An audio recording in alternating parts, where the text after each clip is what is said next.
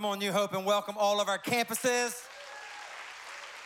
If you're a guest here, you might be, what does he mean by that? We are one church in many locations, so we want to welcome Kenya campus. I'll talk about them in just a moment. Columbia, South Carolina, Sanford, Garner, Wake Forest, Hillsborough, Durham campus, all of you online. Come on, everybody at all the campuses, celebrate the movement today.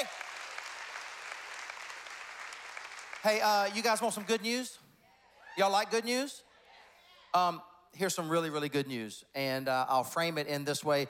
Who knows what our vision is?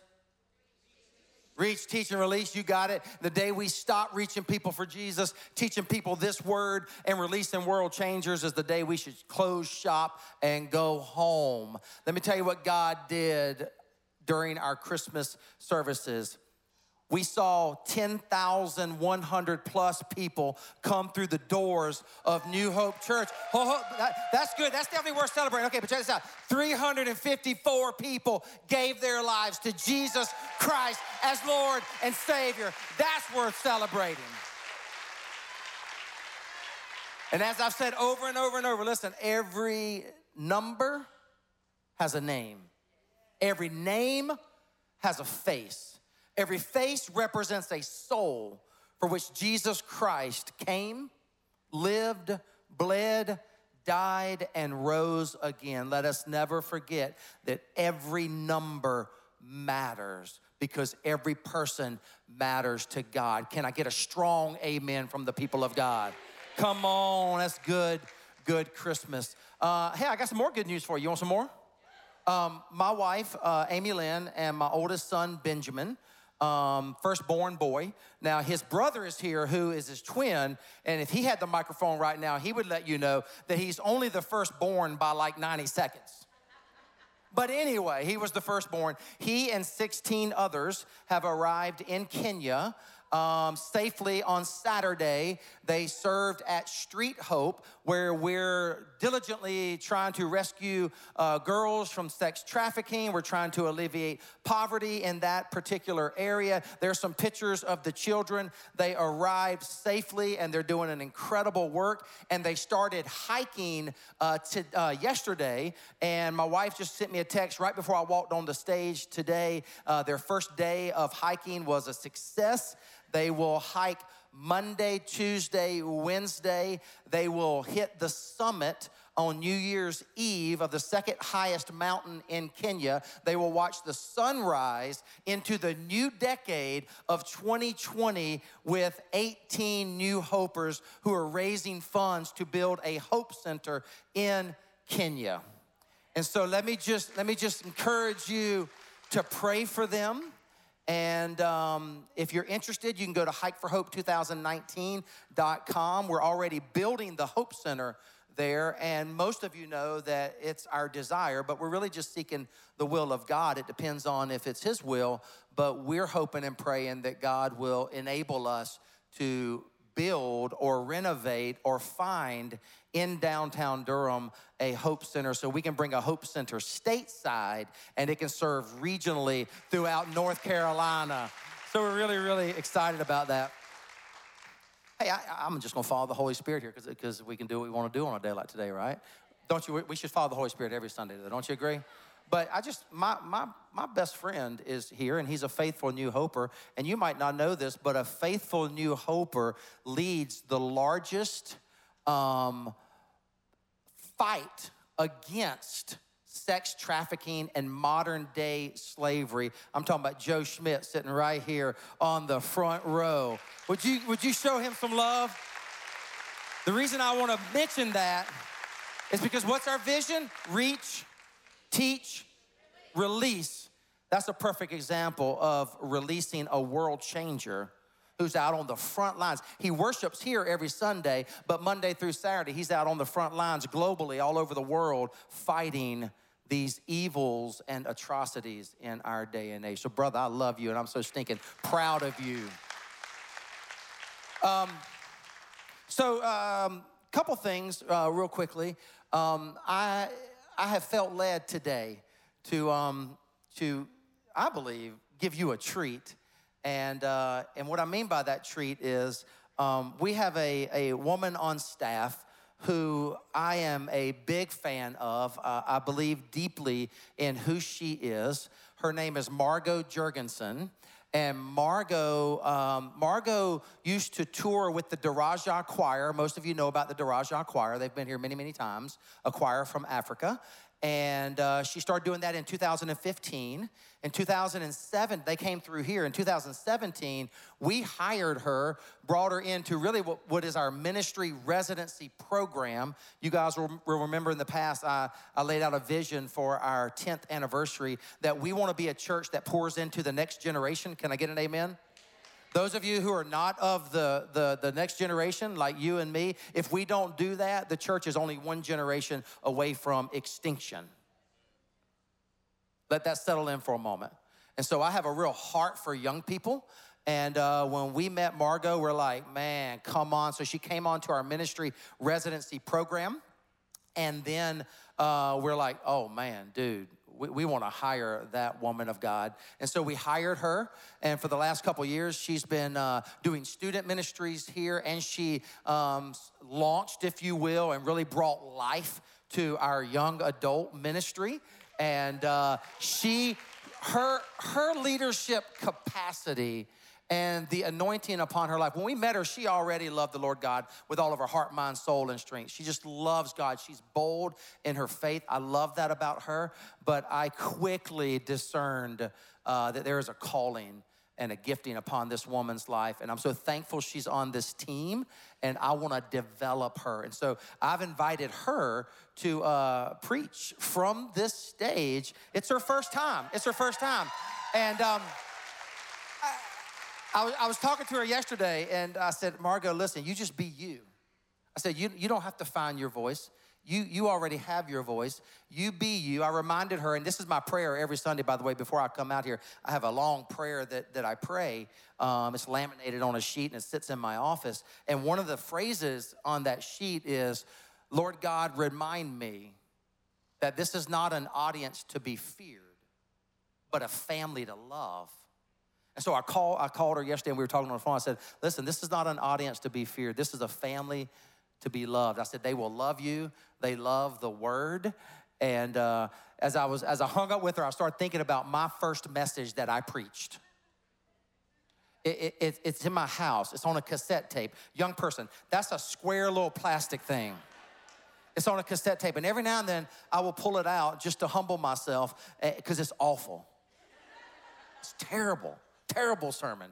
Um, and, and, and, one of the things I can promise you is this will not be terrible. Uh, she is gifted, and she's just gonna she's gonna teach a, a, a short message, and then after that, we're gonna show you a video um, of Amanda's story. And Amanda's an awesome young adult here who we baptized not long ago, who also has a great story. And it's just a cool, unique day. So sit back, take a deep breath, grab your pen, grab your teaching notes, and do what you do right? You love guest speakers. I love this about this church. You love when other people step on the stage to bring the word. So welcome her with only uh, the New Hope welcome that we are used to, and welcome her for the first time teaching on this stage, Margot Jurgensen.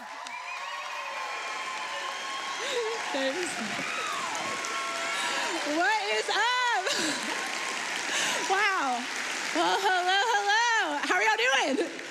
Y'all are doing great. Wow, you're making me feel great. I just want to honor and celebrate our pastors, Benji and Amy Lynn. Um, they have loved and encouraged and supported me since the day I got here, and um, I'm super honored to get to teach you what I've been teaching Jesus. So, can we just celebrate them and what God is doing through them all across the world? Yes, amen.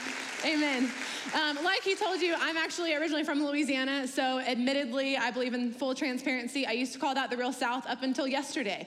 And then North Carolina proved me wrong, and there was almost 70 degree weather weather, sunny in December, and I was like, Amen. I am still in the South, y'all. So I'm happy about it. I am Southern through and through. Um, but I got to a chance to go back to Louisiana over Thanksgiving break, and I don't know what it is about me, but I push all the actual adulting responsibilities to vacation time because I just don't want to do it like on my day to day life. So when I decided to go back home, I went to the eye doctor, and I feel like I should tell you because people have apparently become concerned about my eyes. I was just going for a checkup. Okay, you should know that right now. Um, my eyes are fine. But I just went for a checkup and um, I am a stereotypical millennial. I have no shame in my game, okay? I wish I could snap my fingers and get the prescription in my hand. Um, because let me tell you, I went to this eye doctor appointment and spent not one, not two, not three. Y'all, I spent four hours at the eye doctor right? Now you want to snap your fingers and be the stereotypical millennial with me, right? I know, I know.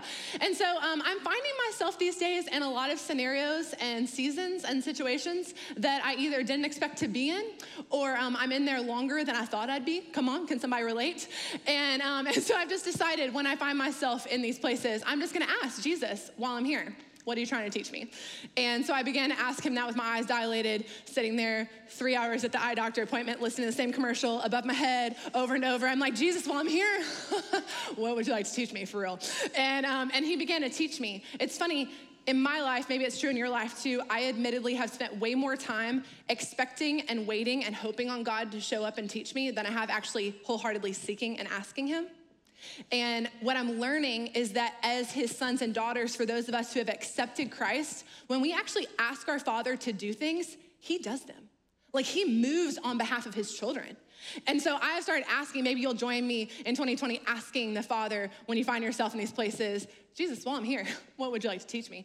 So he began to teach me. And um, I go into this, uh, finally, got to go in the uh, office. And the woman sits me down and puts this massive thing in front of my face, right? And it's called a phoropter, I believe someone told me recently. Hey, yes. And, um, and so I put it in front of my face, and she, she's like, okay, tell me what you see. And I, so I really thought she was joking because I was like, uh, yeah, is there something up there? That's hilarious. And then I looked to the side, she's not amused at all. And so I'm like, uh, nothing. Yeah, I see nothing. And my coping mechanism is laughing. So I'm hysterical. She is not. And so she gets up and she changes the lens and she's like, okay, let's try the skin. What do you see? Mm-hmm. What do we do to see better, right? We squint, right? Because that makes a lot of sense. So I'm squinting really hard and I'm like, maybe there's a V in there somewhere? She's like, no. And so I start getting really anxious at this point. Anxiety is rising up. One, because have you been in this situation where things are like not so great?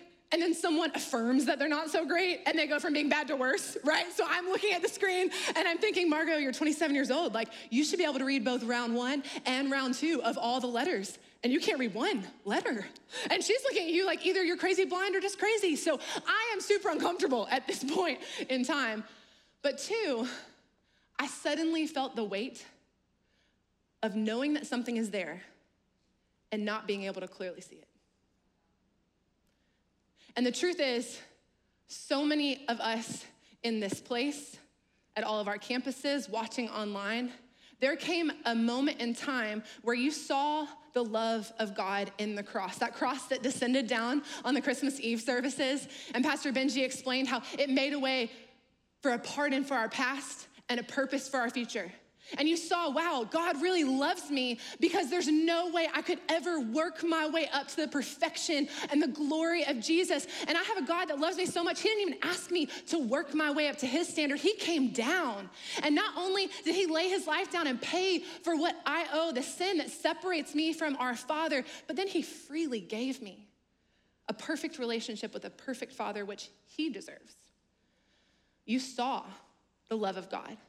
My question is right here, right now, do you see his love for you clearly? I wonder if you've settled for knowing that the Father loves you, but not being able to see his love for you. Have you actually rationalized that it's okay that you don't see his love because we have the cross? And the cross is a picture of his love for me. But see, the thing is, we have a father who loves his children too much to just let them settle for knowing it. He wants you to see it every single day, every single moment, that he radically, recklessly, sacrificially loves you. It wasn't meant to just stay on the cross. And the truth is, that's kind of foreign for most of us. And so I'm really excited because I believe that God today is going to give us a new lens, a lens of love to see clearly. And I want to turn to a piece in scripture where um, Jesus himself is speaking to people about the importance of us seeing clearly. And so in Matthew chapter 7, this is what Jesus says He says, Why do you look at the speck of sawdust in your brother's eye and pay no attention to the plank in your own eye? How can you say to your brother, let me take the speck out of your eye when all the time there's a plank in your own eye? You hypocrite. First, take the plank out of your own eye, and then you will see clearly to remove the speck from your brother's eye. No matter what generation you're a part of, no matter where you're from, what your backstory may be like, the reality is you and I both live in a world that says that our behavior determines our identity. And so, even as children of God, we can look at the scripture and immediately think, you know what, Jesus is telling me to go to work. He's telling me to get it together finally. You know, the areas that I'm still slipping up, the, the sins that I'm still struggling with, the things that I can't stop visualizing and desiring and watching. He's telling me enough is enough. I need to get my act together. You know what? Let's just claim it, church. Let's claim 2020 is gonna be the year that we're finally fixed by the Father. And the problem is, so many of you would wanna claim that because you actually believe that the goal of following Jesus is to get fixed by the Father. And the problem is, that's not love if there's an agenda involved. And I really believe what scripture says is true, that it's the truth that sets us free. And I came to set the record straight about some things and help us to see truth that I believe will set us free going into 2020. See, because the truth is, Jesus did lay his life down on the cross. And it was for God so loved the world that he sent his only son to do that. Absolutely. But see, it's important that we realize why he did die and why he didn't die. Because then we see what love really looks like. See, he did not die so that you would get your act together. He did not lay his life down for you to one day meet your full potential. He did not die so that he could just fix all your broken bad parts and make them good. He laid his life down for you so that you would never have to go a moment without knowing that you are loved. You know, the moment that you receive Jesus as your Savior, um, we have a three in one God, right? Father, Son, Holy Spirit. So to get to the Father, you must surrender to the Son. And the moment that you surrender to the Son, Scripture says that you're marked and you're sealed with the Holy Spirit. Now, Holy Spirit does two things Holy Spirit teaches us what is true, and Holy Spirit reminds us of what God said. Now, what's true is that you are loved, but not for what you do, for who you are. And what did God say? God said at the beginning, get this, before you even spoke your first word, before you breathed your first breath, before you surrendered your life to Him and any transformation ever happened, He spoke over you very good. Very good. See, unlike the message of the world, the message of the word is that you are not what you do. You are not what's been done to you. You are not what you feel. Church, you are who God says you are. Your behavior does not determine your identity, your maker does. And your maker wants you to see that He loves you clearly every single day and every way. And I think to do that, you must know that this is true. You are not on a journey of being fixed, you're on a journey of being loved. Jesus came so that you would experience the same love on the cross every single day in your ordinary life. Every single time you slip up, is not an opportunity for the Father to fix you. Every time that you and I, still, yes, as Christians, as followers of Jesus, mess up, struggle, sin, limp, hurt, every single time we are like that and we fall into it, it is an opportunity for the Father to love us, not to fix us. And I wonder how many areas in your life, like in my life, I've been hiding out of shame that I'm still there.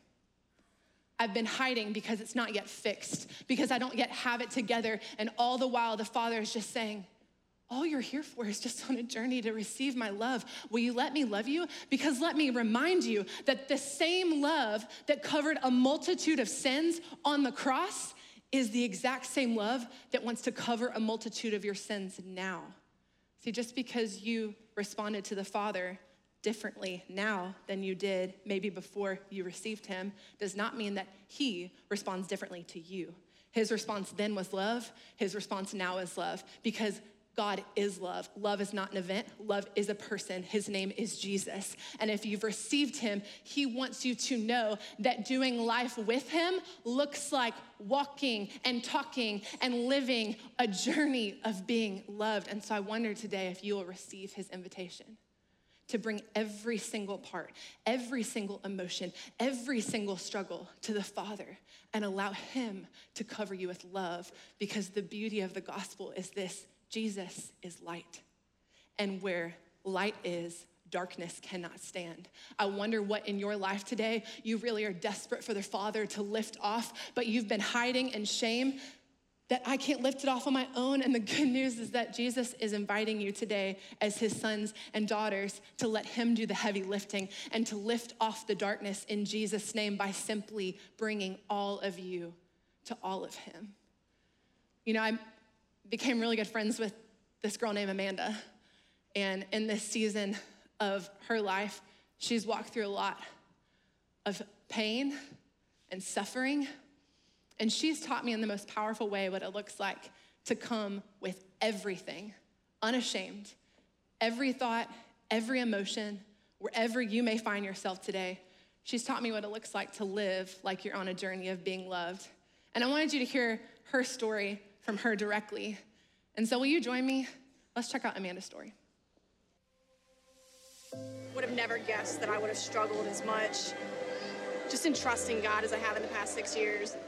As the neuromuscular disorders progressed, it's it's taken a lot of wrestling and a lot of time on my knees and a lot of just, in a lot of ways, anger. And I've had a lot of mental blocks about um, being in a wheelchair, uh, not being able to walk, not being able to do things. And it took realizing that I had put a lot of strength in myself to, to finally realize that I wasn't really trusting God. He never once stopped pursuing me. He didn't think any less of me for my doubt. He didn't think any less of me for my feelings of anger and frustration. Um, but if anything, he intensified his pursuits. And he's like, you know what? I need you to trust me, even if you can't see why. I need you to fully know that I can take care of this and that no problem is bigger than I am. I've just really felt on my heart that I needed to go ahead and get baptized. For me, it's it's my declaration that I am giving up total control that, you know, it doesn't matter if I'm in a wheelchair, it doesn't matter if I can walk, it doesn't matter if I need help sometimes. Um, that he's the one that's got total control. And so that was that was the importance of today is just giving up all control. Even if it's not easy even if it's painful sometimes he's still right there with me.